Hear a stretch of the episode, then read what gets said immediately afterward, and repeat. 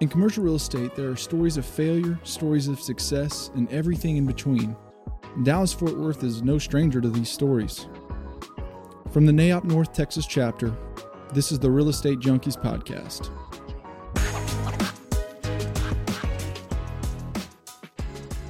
So today on the podcast, we talk with Craig Hall of, of Hall Wineries, Hall Financial, um, really just a, a, number of different businesses. And, you know, we'll get into that, obviously, of, of kind of what you've done over the, the history of your career. But, um, man, you, you've been wildly successful here in, in Texas and just really across the U.S. And um, just appreciate the, the time to get to talk to you today. My pleasure. Good to be with you. So so take me back a little bit. So you're a uh, you're you're a guy from from Michigan, right? I think you you grew up uh, kind of a suburb around Detroit. Is that right? Grew up actually in Ann Arbor, which is um, big blue. About, yeah, exactly. University of Michigan town. It's it's 45 minutes or an hour from Detroit. Yeah. What was that like growing up in a college town? I mean, did, I, I know you wound up going to Michigan, but that was that kind of always in the cards. Well, I was lucky to get in, uh, and I, I didn't end up graduating, but I did uh, go to Michigan for a while. Uh, it was a great, great town to grow up in. Uh, I think I love the Midwest values. I love uh, being from there, yeah. but I'm awful glad to be in Dallas, and I'm. I'm through and through a Texan at heart. Yeah, land of opportunity. I'm from Missouri, so I'm with you. I got here when I was, oh gosh, I think I was eight, and uh, like you said, I mean, there's just so much opportunity here, right? um, really limitless to, to people that will, will go get it, uh, put their nose down, and make relationships. Not not to mention, uh, other than uh, occasionally, we don't really have too much snow and ice. yeah, yeah, that's very true. Except for the big ice storm, and I guess that's right. Too. Just just had one a few days ago. Golly, it's crazy. Well, well, what was growing up like? I know you are an entrepreneur at, at heart. I mean, how did how did that get instilled in you from a young age? You know, I, I uh, I don't really know. I've thought about as entrepreneurship um, uh, acquired uh, through genetics, biological, or is it a social thing that you pick up and maybe it's a little of all the above. But in my case, um, I, my parents were not uh, entrepreneurial, um, and um, uh, but at, at a young age, I think lots of kids get into paper routes and yep. all those kind of things. So I did a lot of that stuff, and and uh, uh, for whatever reason, I always uh, was willing to sacrifice short term uh, gratification for longer term goals. And yeah. You know, my brother would make a little money and he'd spend a lot yeah. of money. I would make a little money and save it. Yeah. And you ultimately put it away, right? I think I think everybody seemingly that knows you to some degree uh, knows the story about you saving a lot of money. Ultimately, four thousand dollars, I think, is was the number. And um, was this when you were at Michigan? No, no, that was actually um, uh, from age eight to age uh, seventeen, um, doing various uh, odd jobs. And by today's standards, that was a long time ago. That's significantly more money yeah. with inflation. Um, and then thirty thousand dollars, probably yeah, something like yeah. that. Yeah, I don't know. when I was um, seventeen, I decided to buy a rooming house, and I spent over a year. Uh, one poor broker, she she I don't know why would it, why would you believe in a kid that tells you they want to buy a, a rooming house, and she spent all this time driving me around. But I'm sure her commission barely paid for the gas. Oh, but yeah. but anyway, um, so when I uh, just was turning 18, I bought a rooming house with used that used my entire savings as the down payment, yeah. and um, the uh, seller financed it because uh, uh you know a bank wouldn't finance it. That's me. what I was going to ask you yeah. about. Who lent yeah. who lent you the money? That makes sense. Yeah. Wow. So in Michigan they had a thing. It's called land contracts, and I don't know today, but at that time a lot of people did purchase and, and sales that way. Yeah. So your your first rent house, and I'm sure it was just just this beautiful house, right? Oh, just a fanta- prime location. Fantastic and easy to run, you know. Yeah. Uh, and being uh, in charge of, so the, the, the top two floors had eight rooms, um, and um, one bathroom and one kitchen. Ooh.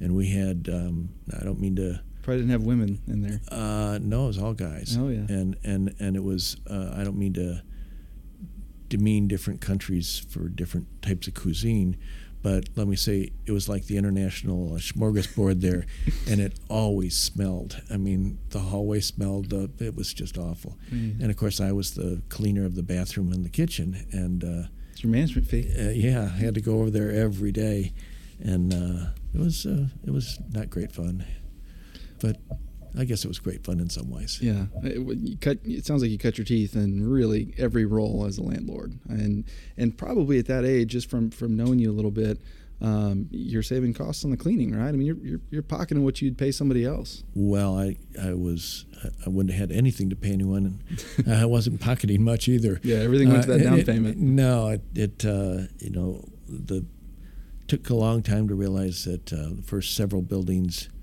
um, cash flow uh, cash flow was always negative. It didn't it didn't, didn't seem to uh, what what looks like it's going to work on paper doesn't always work in Yeah. reality. How are you finding tenants at that young of an age? Um, Friends? No, just um, each. So the, the first house I had was uh, you put up notices in the student union, Flyers and- and flyers and things. And it wasn't that far uh, away from the student union. Um, it was on the University of Michigan campus, and f- from that one I bought a number of others. And um, but uh, it was it was no uh, walk in the park. It was a hard hard business, uh, but fun. Yeah, and, and from from what I've read, it seems like that first property. I think I read it was twenty seven thousand dollars in total. And a few years later, which is kind of funny, you had a three year hold, much much like a lot of the apartments that are around today. Uh, what'd you wind up selling that for? Remember? 49 49,000 I think five hundred dollars. Incredible. Yeah, well, it sounds sounds good, but uh, well, I guess it was good. Well, your equity But, yeah, multiple on that is incredible, right? I mean, three Yeah. year hold, and Yeah, yeah. uh, it's it's uh, it didn't it it uh, was always better to sell. I was uh, I never made any money owning any of those kind of properties. yeah, lease it up and flip it. That's probably I didn't intentionally do that, but that's probably a good program. yeah. So so what was that feeling like? I mean, selling your first building did that? You know, I, I I've I've heard a little bit about kind of your your career choice of wanting to. Uh, in the beginning, wanted to be a social worker, and it sounds to me like you kind of stumbled into this to some degree. But um, but after that first deal, I mean, did you get a taste of what owning real estate was like, and you just said, "Man, this is this is a great business. This is something that may be sustainable, and I can make some good money in." it wasn't about the money, and um, even with all the um, uh, bathroom cleaning and kitchen cleaning, it was fun, Yeah. and um, uh, it was. Uh, I got addicted to uh, uh, being an entrepreneur, and and uh, um, I believed then, and I still believe that that uh, business can be a, a way of doing good things for society and other people, as well as uh, it has the benefits of, you know, it does create a nice lifestyle. Yeah. Uh, but but early on, and certainly throughout a lot of my career, um, any money I made by selling something like that uh, first house uh, was quickly used uh, to pay pay bills that I had Yeah. stacked up. Uh, I used to um, in the early early days. Um, I literally had an accounting uh, program which was kind of a cigar box, and I'd save bills until I could somehow have an event like selling a house and get a little bit of money, Yeah. and then I figure out who was screaming the most and Go pay your go pay those, Yeah. and and uh, you know it wasn't a, uh get rich quick, uh, go take big vacations and uh, buy bigger boats or cars. Yeah. You know that that comes much later. the winery comes later. Yeah, yeah, we'll get to that. that. comes later Yeah. in life. Yeah, yeah. It sounds like man, you you, you really grind uh, from a from you, you grind it. I don't know the word I'm looking for, but from a early early age, and and to your point, um, you know, after that first deal, uh, what I've I've seen is is really you were syndicating these deals, getting more investors into other rent houses. Is that right? I mean, how were you? I mean, Yeah, tell my- us, talk a little bit about that. Well, in a short time after um, buying my first rooming house, I decided it was fun, and I thought I'd look around for a second one. I found a second place, and it was a three thousand dollar, three thousand five hundred dollar down payment, and of course I had no money. Uh, so I went around to students at the University of Michigan, and I said I'm going to charge two hundred dollars for each partnership interest, and you can become a partner. And um, I went on to do that for a number of buildings. I bought a lot of different houses, uh, and it, it, all worked fine until uh, the Securities Bureau called me one day, yeah. and I didn't know it was a security, and I didn't know you're supposed to have offering materials. So I was going to ask you is how did you set up the entities and the GP and the LP and well I I've uh, had um, I had at various times I used different lawyers but they weren't um, uh, they, they might have just barely uh, maybe they were still in law school I'm not sure they weren't exactly what I would do today crossing their T's no yeah. they weren't so yeah. good so um, my agreements were pretty basic yeah. and um, uh, fortunately, in those days, I think times have changed.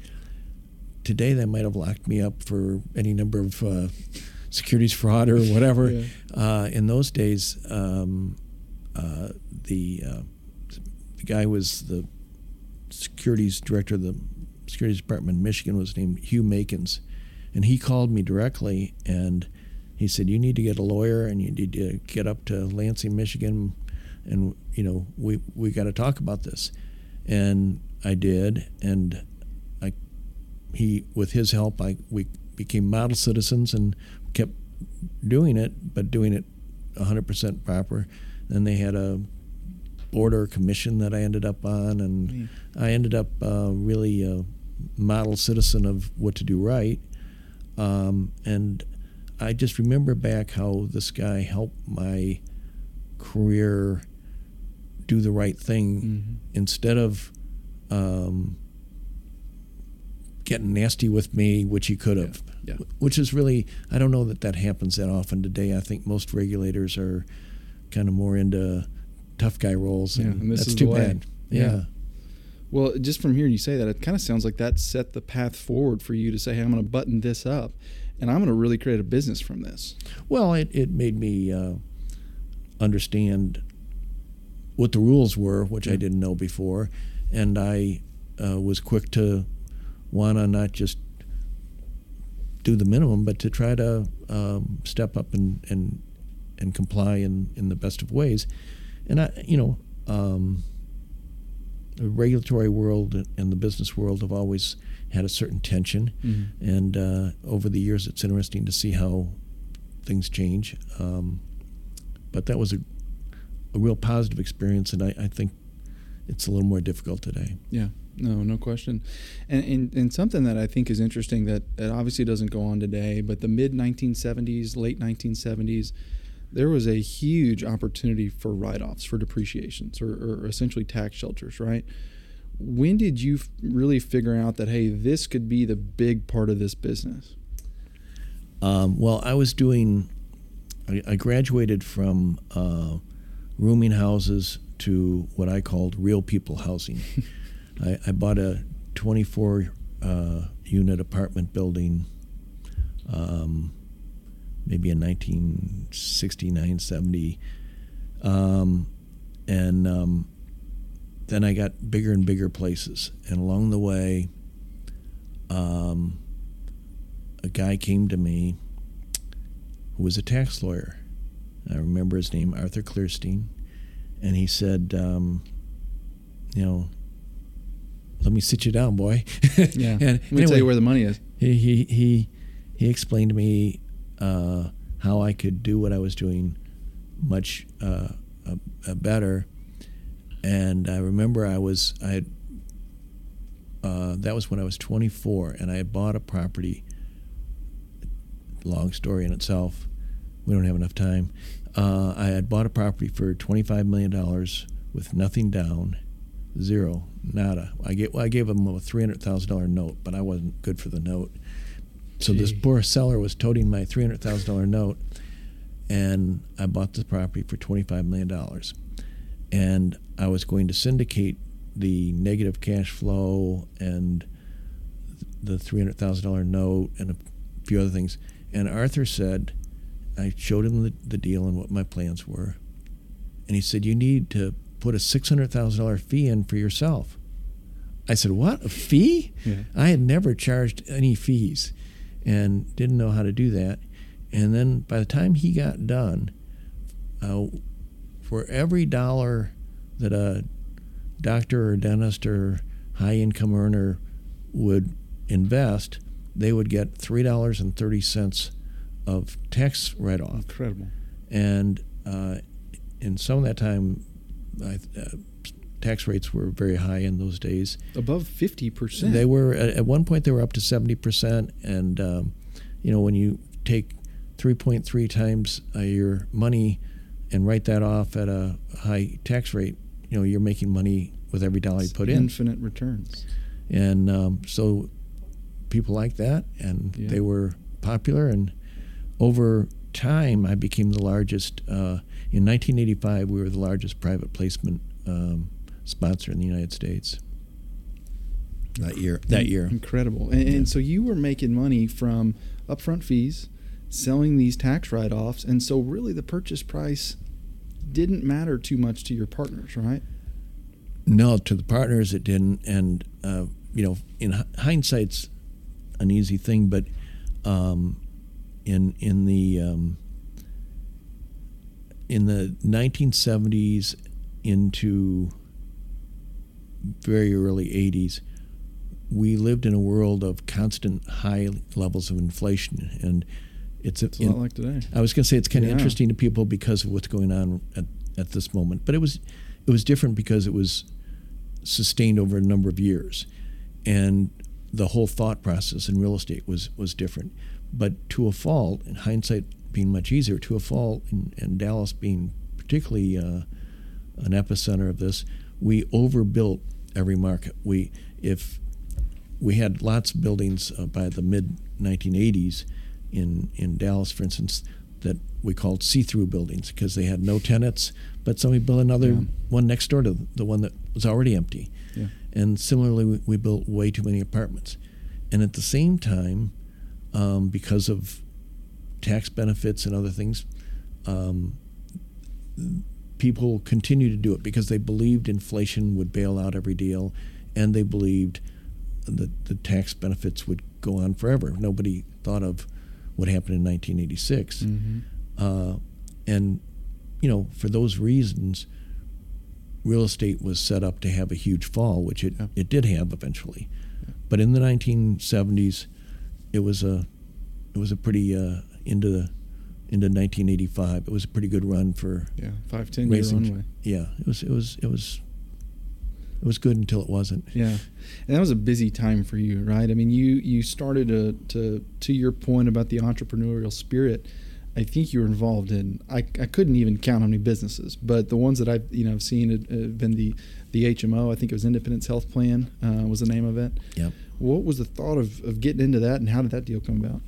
So that was actually in the um, 1970s, and um, a, a friend of mine approached me, and uh, there were um, there was a group of people, ultimately seven um, uh, people who had worked in the nonprofit health maintenance organization area, and for-profit health maintenance organizations were just starting in the United States. I think we were the second one in the country, and um, it's just a kind of a wild story.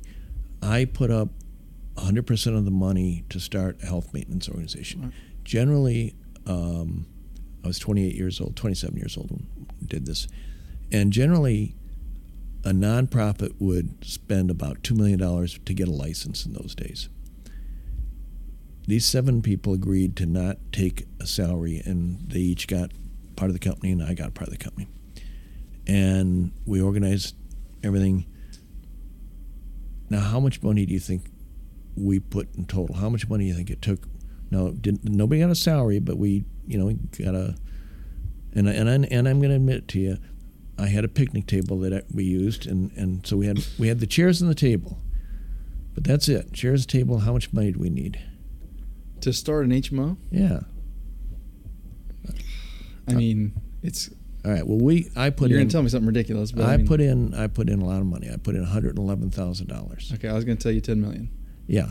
All right. I put in one hundred eleven thousand dollars, and then a few years later, um, when when uh, by the time I had moved to Dallas, we took it, the company public, Eppler and Turner, which was a regional stock um, brokerage company in Dallas uh, in those days. They took the company public, and my shares were worth sixty-four million dollars. Good lord. So hundred thousand to That's- that's sixty-four million. That was probably one of the better deals I've had. Yeah, what's that percent return? Yeah, yeah. Incredible. So yeah, in 1983 I sold. Yeah, well, smart. That was a that was a, a, a good bet. Jeez, that's incredible. And i I think at the time too, it, I don't know how you were juggling your days. I really have no idea because you you know you had this. Um, I don't know if they were racquetball courts or tennis courts, but you had a licensing deal or something with Sports Illustrated, and then you become one of the largest um, court club owners. I'm not sure what the, the term is that I'm looking for, but what was that whole ordeal? Well, um, it's a. I'll try to make a long story short. Um, in uh, 1974 or five, I started to build uh, some racquetball clubs, um, and I had built um, three or four of them. And um, one uh, weekend, a close friend of mine and I were sitting around trying to talk about um, our the racquetball business, and frankly, it was more his idea than mine. He said, "You ought to um, uh, first of all go raise some capital, get a partner, and secondly, you ought to create a brand." Mhm. I called them court clubs, well, kind of basic sort of thing, Yeah. and um, we sat there and we made a list of seventy-five different corporations that had names that could be cool to Mhm. put with a court club Yeah, sell the brand essentially. and yeah, we wanted to. It was again, it was more his idea than mine, but it was brilliant on his part.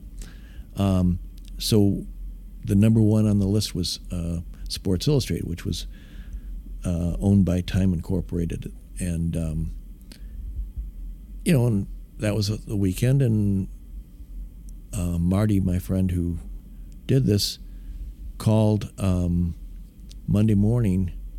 Um Time Incorporated, and you know, so let's see, I'm 24. Marty was 27 or 8, much much more mature, Oh yeah, much smarter. not And- much difference in those, in those, those years. I don't know. He he he, he, was he was a pretty sharp guy. Uh, anyway, he somehow asks if they have a venture capital department. Somehow gets through to the head of their venture capital department, whose name was Hank Luce, and um, the there were two founders of Time Incorporated. One of them was Henry Luce, which was Hank's father Mhm. uh, and I can't remember the other one, but but um, Hank was on the board of directors. He was the son of the founder of the company, and um, Had some pull then, yeah. well, he had this little sandbox called venture capital. Anyway, um, Marty says, "Hey," t- tells him the the racquetball story, gets him enthused, and sets up a meeting. And I literally didn't want to spend the money to get an airplane ticket to fly from Detroit to New York because I thought it was such a ridiculous thing. Mhm. And I said, you know, time is not going to, you know, Give you the time of day. give us a time Yeah, of day. And, yeah. and, you know, so finally he talked me into to coughing up money for the ticket. And I, you know, uh, I, I remember just looking at this big city when you get out of the cab and going to this big building and it says, you know, time in the, you know, uh, it was Time Life building. They, they own Life Mhm. magazine, Time magazine. It was like, and 90 days later, they gave us a million dollars for 28% of the company Jeez. and uh, and let us use the name Sports Illustrated. So they were called Sports Illustrated Court Clubs. So we sort of we pretended to be Sports Illustrated. I, I to this day I have a write up that was done in hand by one of their lawyers who couldn't believe they were doing the deal, Man. uh, and uh, a very kind of cute, funny one page thing he wrote on a yellow piece of paper and, and signed it uh, for time. Um, the the really funny part of the business is that the business didn't work. We turned Mm. a, a few years later. We had 17 or 18 clubs, and it was a fad. People stopped playing racquetball. They're all losing money, and so they put in a million in the beginning and licensed us their name. They then came back and we negotiated to get four and a half million dollars uh, as a severance payment. Plus, they gave us back their shares Oh, wow. if, if we would give them back the name. and done.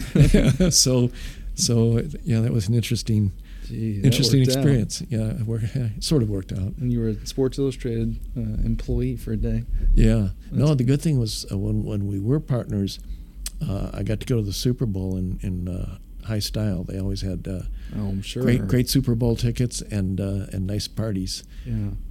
Yeah, they always have the fame party, or, or one of them. I know. I'm sure they'll have it. Yeah. Yeah. Man, that's incredible. And so, you know, with all these businesses, you're um, growing the apartment or the, as you mentioned, the, the real people housing division quite a bit. Um, I think I've I read something. You raised almost a billion dollars from seven thousand or, or more investors. I mean, how were you getting access to that many investors? Because it's it's different then than it was in the times today, right? I mean, syndication is, is more of a deal. You've got uh, CrowdStreet, and you know anybody can get syndicated if you're accredited. How did you approach and, and tap into that market? Somewhat similar to today. Um, uh, there were financial planners and licensed uh, broker dealers, uh, and we um, uh, over time became um, a very large private placement sponsor. And we, we had in the company in our company itself, uh, we had uh, at the high point about five thousand employees, Wow. and we had seventy two thousand apartments. Um, so um, it was it was kind of fun. Yeah. Yeah, and, and at what point did you move? Did you wind up moving the business to Texas? Uh, we moved the business to Texas kind of in stages between uh, 1980, 81. Yeah. Um, we had uh, a, an office in Houston, an office in Dallas uh, from the late 70s. Mm-hmm. Uh, we looked around the country. We had offices in Newport uh, Beach in California, and uh, we were the largest owner of property in, uh, of apartments in Arizona and in New Mexico.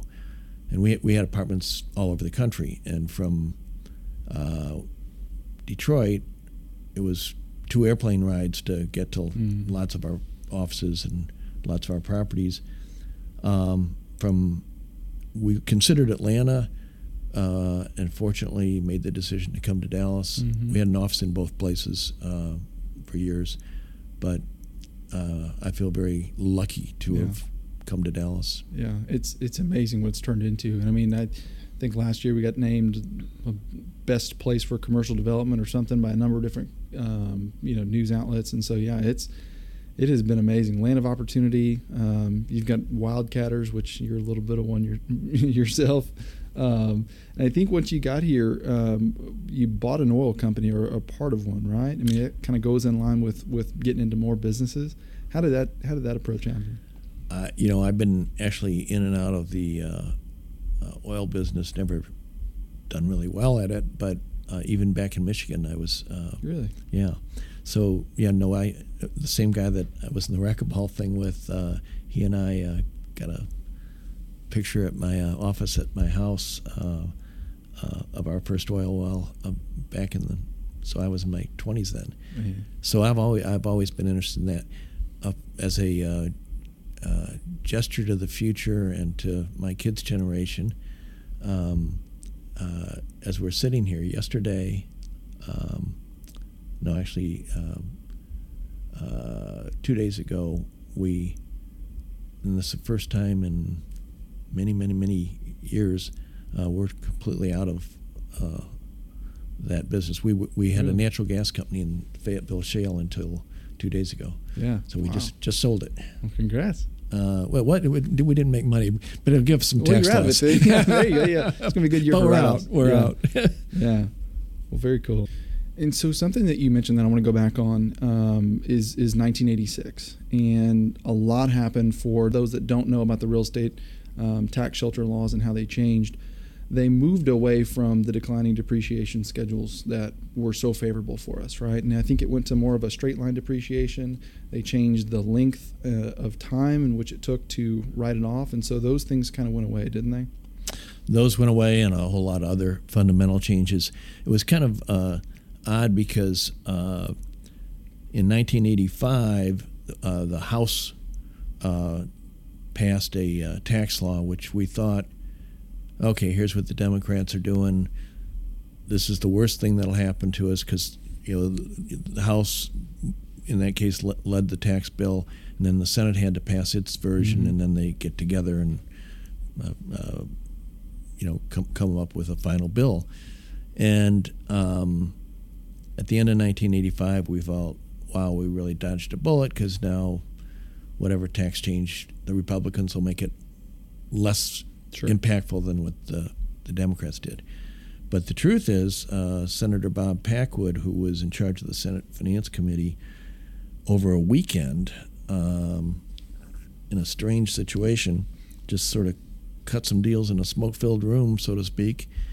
And uh, then a tax bill was voted on that retroactively changed tax laws oh, wow.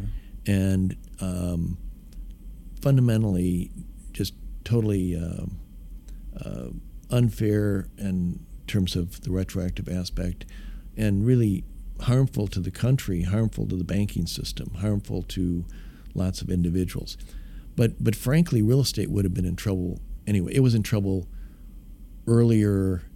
In in hindsight, um, uh, we were going from inflation to disinflation or deflation yeah.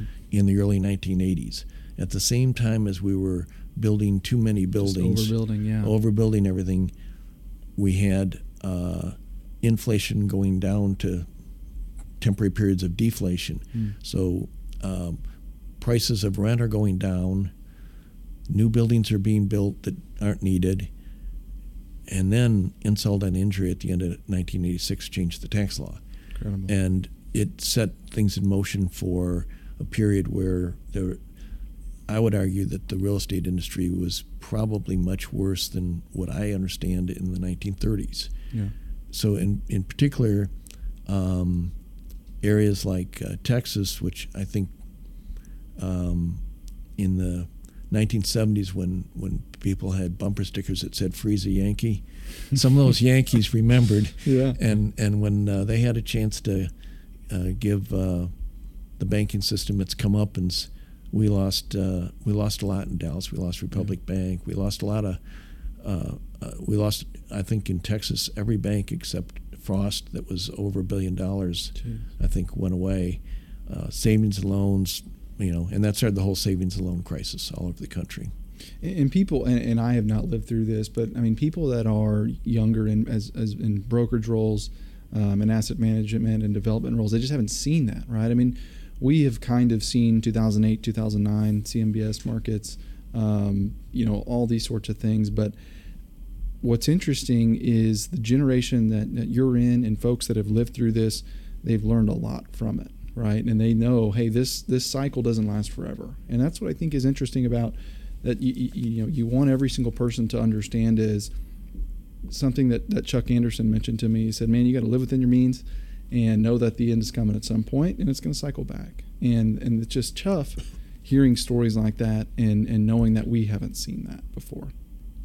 Yeah, the, you know that's true, and you do learn a lot from going through um, tough times. And tough times come in lots of different forms, and there are cycles in life. But um, I don't, I don't think we're building up for um, in the near term anyway, and uh, as I look out at the next say ten years plus, um, we're we're we're nowhere. It's nothing. Yeah, like, we're not heading towards that. Not at all. Yeah. Not at all. In fact, um, I'm very optimistic about uh, things, and and I'd say some of the credit um, for why things are in pretty good shape goes to the banking system. Yeah. Uh, They've know, gotten smarter. They, they, the regulators. I, I, I, you know, I wouldn't give bankers that much credit. Uh, with, with, due respect to all my friends who might, You- you might like hear this. Yeah, yeah. but but the the truth is, regulators are much tougher today than they were in the 1980s and Mhm. the 1970s, and the um, things that banks are allowed to do has changed dramatically. Uh, but it's a working system now, and banks uh, now we have, which will be an interesting because we're in this area, but we have a lot of private lenders Mhm. that are more um, aggressive than banks, but still nothing like the 1980s. We had a lot of, you could get loans that were 100, 105, 110% of the cost uh, on, on an asset in those days. Jeez. You put when I say that, you, so you put fees and other things in, and so you get 90% loan, but including a whole bunch of uh, the land you paid a dollar for, you're putting it at two dollars, and Hmm. you get a development fee, you get a fee for waking up in the morning, you get you get all kinds of things that today It just you don't get any of that. Yeah. Yeah. it just doesn't happen. and, and something you know ultimately i think a few years later um, just living through that i'm sure it was tough with vacancies um, declining assets i think in, in 1992 you obviously had a lot go on from the standpoint of, of um, you know bankruptcy and, and dealing with that Wh- what was that process like and, and kind of your your strategy with that Well, it's not so much strategy. In in um, uh, well, first of all, back to 1986. From uh, in 1986, we controlled maybe uh, somewhere around 750, 800 uh, partnerships, yeah and um, I remember thinking, I will never bankrupt a partnership or a company I own. It's just it just felt like the wrong thing to do. It's sort of the Midwest values thing. Mhm. And then you realize that uh, when you're a fiduciary and you owe uh, obligations to investors, you should do whatever is legal to preserve their assets. So ultimately, we uh, used Chapter 11 bankruptcy on a lot of partnerships over a number of years. Mm. Uh, n- never bankrupted any corporation that I own, uh, and had no intention of ever bankrupting myself. In 1986, I owed uh, about two and a half billion dollars uh, collectively, which by today's standards would be a lot, would be real Yeah. money. But but in those days, um, anyway, doesn't seem like that much money now. But but, but two and a half billion, maybe a little more than that. But personal liability, meaning that I, you know, most of that was non-recourse, meaning that it's a debt, but it's not a debt that you can be sued for individually. I had 190 million dollars of personal liability debts.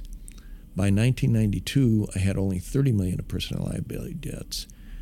All my lenders, not all, the vast portion of our lenders um, were working with us and in a very positive manner. lowering rates extending time Um, horizons Yeah, or Yeah. doing various types of things, Yeah. uh, which frankly we just did with a bunch of borrowers. We- We're now lenders. During COVID, you do things when there's a, a, an unusual crisis. You try to work with, uh, as a lender, we try to work with our borrowers. Anyway, in those days, what what I ended up in personal bankruptcy in, in 1992, and that was not caused by my debts. Uh, it was caused by the uh, uh, RTC, the Resolution Trust Corporation. 1991, uh, Congress passed a law called FIRREA. It gave um, uh, the RTC a power to seize control to anyone you would accuse of creating an S&L loss. This was a, a time of hysteria almost in the country over S&Ls because big big front page news. We had savings and loan crisis, uh, and um, I owned a savings and loan that was uh, taken over by the government. So I was accused of a savings and loan loss, and as part of that, uh, on April second, uh, 1992, they went in ex parte, meaning without informing me or my lawyers, to a federal judge in Dallas and uh, sought to take control of all my partnerships and all my corporations, uh, and then sue me and then five, six years, ten years later, when the lawsuits are finished, uh, decide whether or not um, uh, they were right or wrong. And oops, if they're wrong in whatever they sue me for, they have to give me back all those assets. But you tell me how the government will have run those for, yeah, no kidding. uh, you know, the government will would have been 30%, general yeah. partner. So, Yeah. um, Rents stay f- stagnant. Yeah. so they went in to a federal judge in Dallas at 4:45 in the afternoon. They being, I don't know, seven, eight lawyers for the government, and um, the judge refused to sign the order, and he said, uh, uh, "I know who Craig Hall is," and they, he asked them if they had informed us, and they said they hadn't, and they didn't need to, and that wasn't the law, Mm. and. Uh, anyway, he fortunately said, um, "I'm not signing this this afternoon. I'll consider it in the morning, but I want you to inform Mr. Hall and his lawyers uh, today, Yeah. and I want them to have an opportunity to be in here tomorrow morning when I have a hearing to consider it again." And so they did call my lawyers, and um, um, that night uh, I had a, a number of lawyers till very late in the morning, and I signed blank. In those days, today I think you can file uh, bankruptcy uh, online, but in those days they didn't have like online. Mortgage, yeah. So I filed, I signed blank papers to file um, personally because that was the only way I would have a chance Mhm. at keeping control uh, and blocking the uh, the actions under the Incredible. FIRREA law, and it worked. I ended up keeping control. I ended up negotiating um, uh, resolution with the RTC, and um, uh, when I came out of Chapter 11, I was pretty bruised from a PR standpoint, and uh, emotionally, it wasn't fun. It's one of the Yeah. toughest things I ever done. Uh, but I, I didn't lose my assets. I just went through this horrible legal mess, and it was wasteful and expensive. And Yeah. but anyway, the guy who actually filed that for me and so on, um, he actually offices uh, here. He's a close friend, and uh, you know all the people. I've, I've got a lot of people who um, have helped me at different times of my life, and I'm blessed to still have them as close Yeah. friends. That's awesome.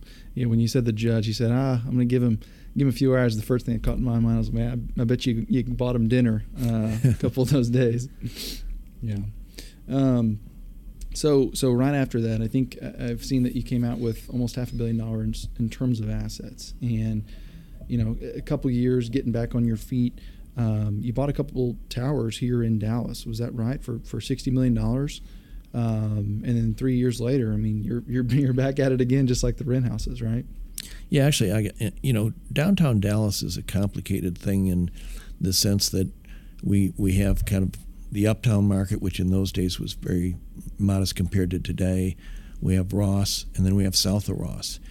Uh, I bought uh, St. Paul Place, which is on Ross, and then uh, um, can't remember the name of the uh, Olympia & York building, uh, but bought a second building, and I, I I don't tend to sell things in the short run. I'm not a flipper.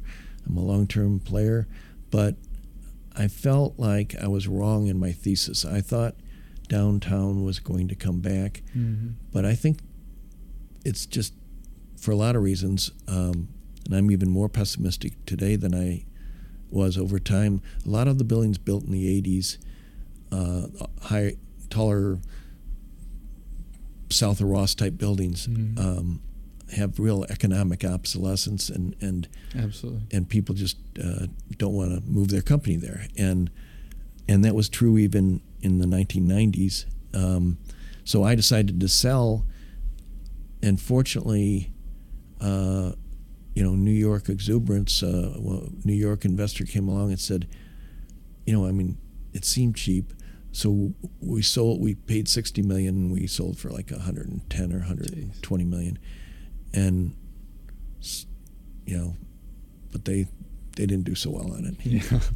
Yeah. which is unfortunate. But but it's just um, you know But it, but again, it, at that time, I mean, you came out of it and you you've gotten an immediate su- success. Um, and, and something that you mentioned as well as playing the long term game.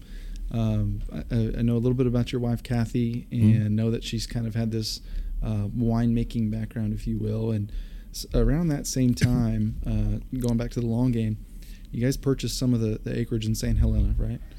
In uh, 1995, we bought um, okay.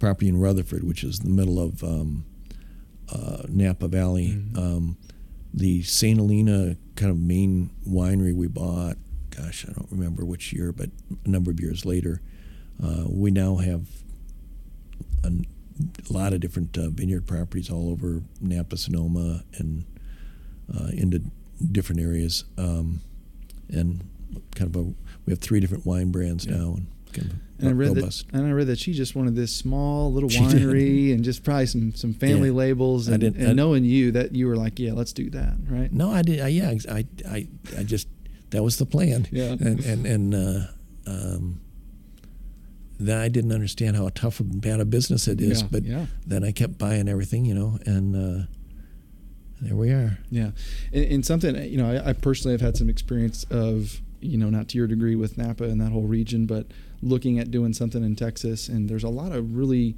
great people that seemingly offered help and advice of starting and, and resources and all that sort of thing. Did you find that with that property, um, or did you were you just cutting your teeth on your own? It it um, it was such a.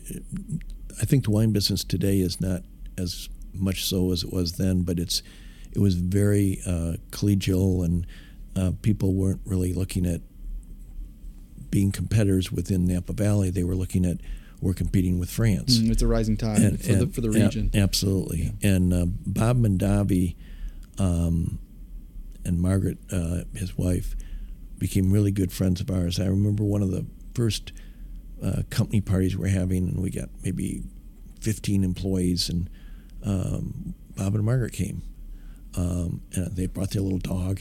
Um, they were at every Christmas party we did. Um, they, but they were the uh, king and queen of Napa Valley, yeah. and yeah. and they really uh, took us under their wing and and and helped uh, helped us learn a little bit about wine and a whole lot about life and enjoying it. And yeah, and it's worked out. Yeah, but I remember going to their house one night for dinner with uh, was believe it or not, it was kind of like it was in Dallas a few days ago. Uh, was icy and cold, and mm. and their house was way up on top of a hill, and um, turned out we were the only ones that that uh, that made it that night. And uh, Bob was up in years at that time, and he was kind of all dressed in metal and so on.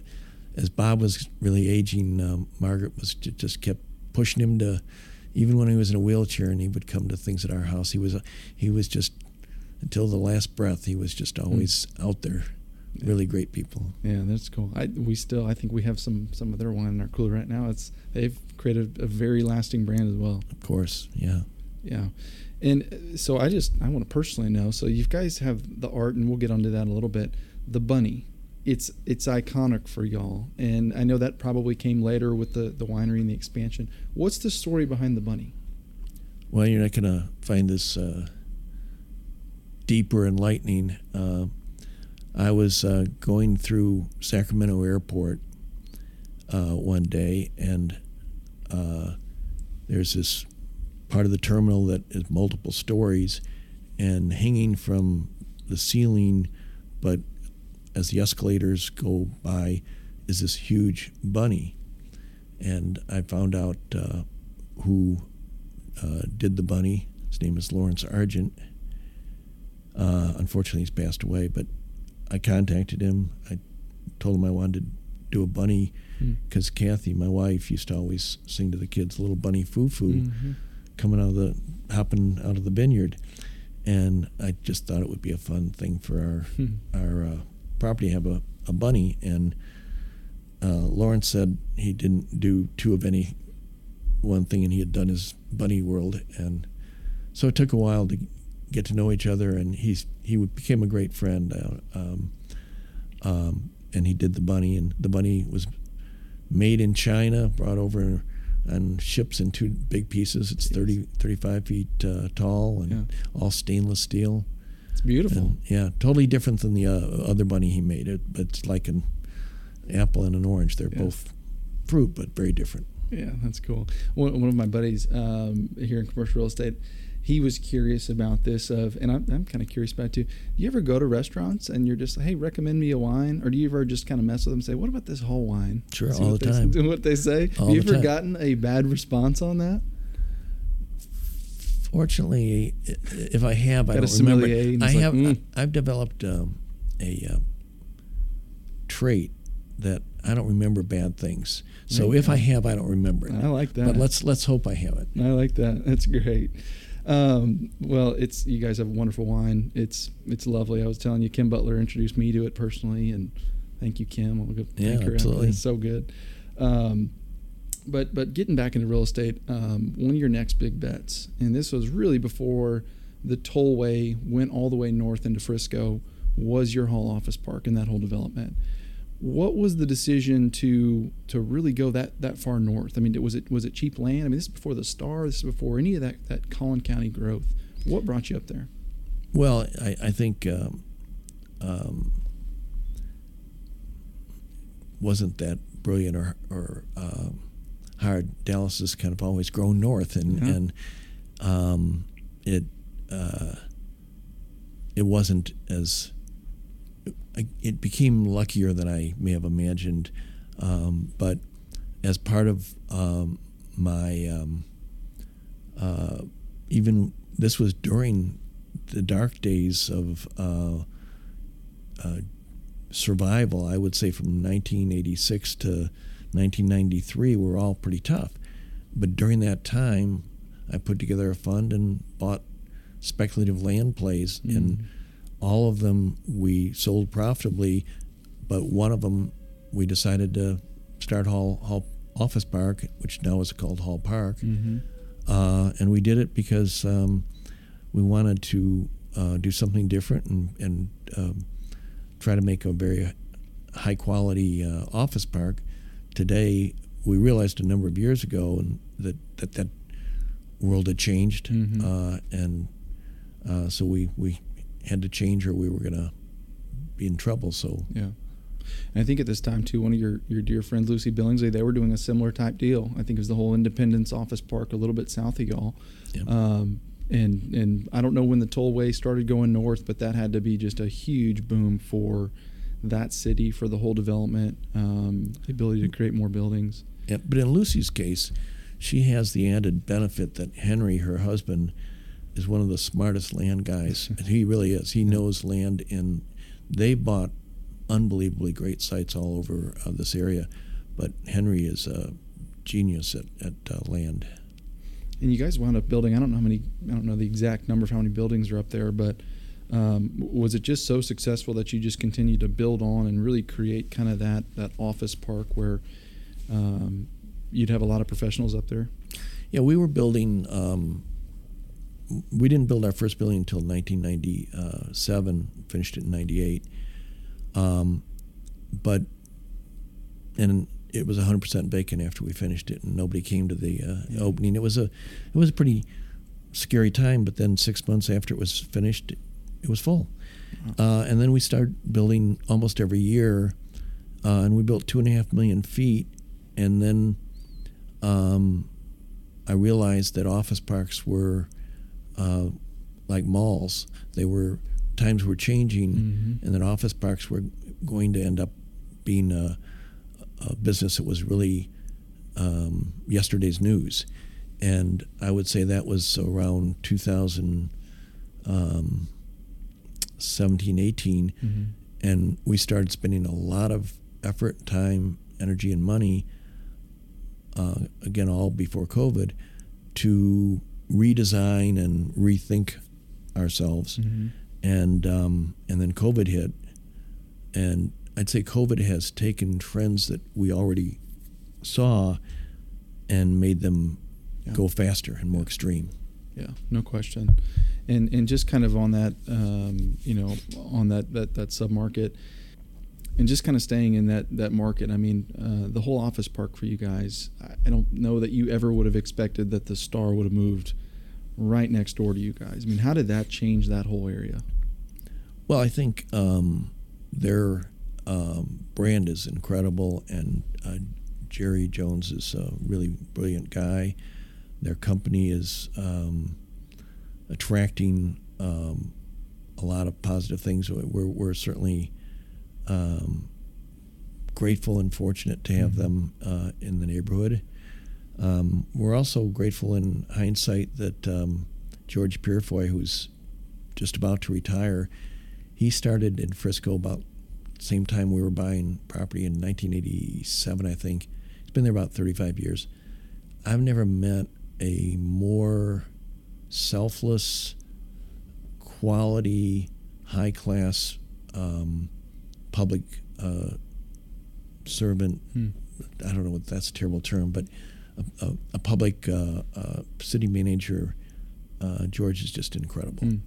Um, to this day, I've known him since 1987 and he's the kind of guy he will not call me Craig. I don't know what the deal is. I'm Mr. Hall. You're Mr. Hall, yeah. And and uh, I've only once or twice been out to lunch with him, but you know, either the city's paying for some reason or it's Dutch treat. Nobody can ever, you know, there's just no, not a, uh, a questionable bone in the body of this guy. He's just a yeah. great person for that city, yeah. and that helped us a lot. Yeah. Um, I, you know, it's going to be a real transition with him leaving, uh, but certainly people like Jerry Jones coming, he, he's just terrific, uh, great, great for the area. Yeah, and, just a common theme that I'm hearing for, from you, and that I've heard from a lot of different folks, is it's it's relationships, right? And the ones that you find that you guys can work together, um, you want to keep long term because yep, it just absolutely. makes it just makes business so much better. Yeah, it's it's uh, to be able to um, trust someone makes a big yeah. difference, and it saves a lot of time and a lot of uh, um, you know, uh, just wasted uh, uh, things. Life should be about winning deals that work for both sides. Yeah, yeah, absolutely. And and you know, I, I know over the years we, you've you've gotten into Hall Structured Finance. You have now built uh, the hotel and residences, and we're sitting next door to. What was your decision to get into the hotel business and the residences? I must have been drinking too much or the wine or I don't you know Dallas is uh, we're doing uh, okay right now because you know in a funny way COVID uh, was terrible for a high-rise condominium building in 2020 nobody would come look at them but in 2021 um, we we uh, sold about 50 million dollars worth of condominiums wow. and we're super busy right now as, as we're having this uh, discussion. And but you know Dallas is not a high-rise market in general, so mm-hmm. that it's not the easiest thing. But I think it's good for the arts district and good for downtown to have some uh, people of uh, economic um, substance that are living here, yeah. uh, because that means they'll have more uh, interest in uh, supporting on a charitable basis uh, organizations in the arts district, and that there will be more thought about how our whole downtown yeah. works. So I think it's good for the city. Um, I think the hotel similarly was important. Uh, it's been a really stressful time to open in COVID. Yeah. A higher end hotel. It's yeah. been been uh, one of the less fun things I've done in a while, but uh, it'll it'll work out. Yeah, yeah. To your point, I think when people are here and this is their city, they take ownership, right? I mean, exactly. You're not in a north suburb or right. out far away. You really want to make a difference here, right? And and you know, I think more people are. I, have I've talked to. I've gotten some notes from people that have moved into our building about. Uh, one individual in particular kind of wrote, "I never realized how much I'd enjoy high-rise living." here's what I've done in the last week, and gave me sort of a diary of of kind of uh, you know great. every place they they uh, were able to walk to. You know yeah. when you know I, I, lived in the Park Cities for a number of years, and it's great, but it's not. It, there's a nice thing about being in the heart of a city. Yeah, no question, and that's the thing. Kind of to your point, the whole walkability, mixed use thing. I think y'all are, are seeing a little bit of that with with your current project. We, we we hope to create kind of a, a urban suburban uh, kind of a, a thing like like Legacy's done Yeah. uh, only in Frisco and I think it'll be a little bit of us and a little bit of the star we'll have kind of a a, a, a, uh, a regional area there. Uh, I think it'll be uh, it'll be fun. We're, loo- we're looking for it. We're right now under uh, we have a million square feet of uh, that were of buildings we're building at one time Hmm. as well as the park uh, And so, uh, bring it into today. So, what do those buildings look like that may have been different from buildings that were designed, you know, ten years ago?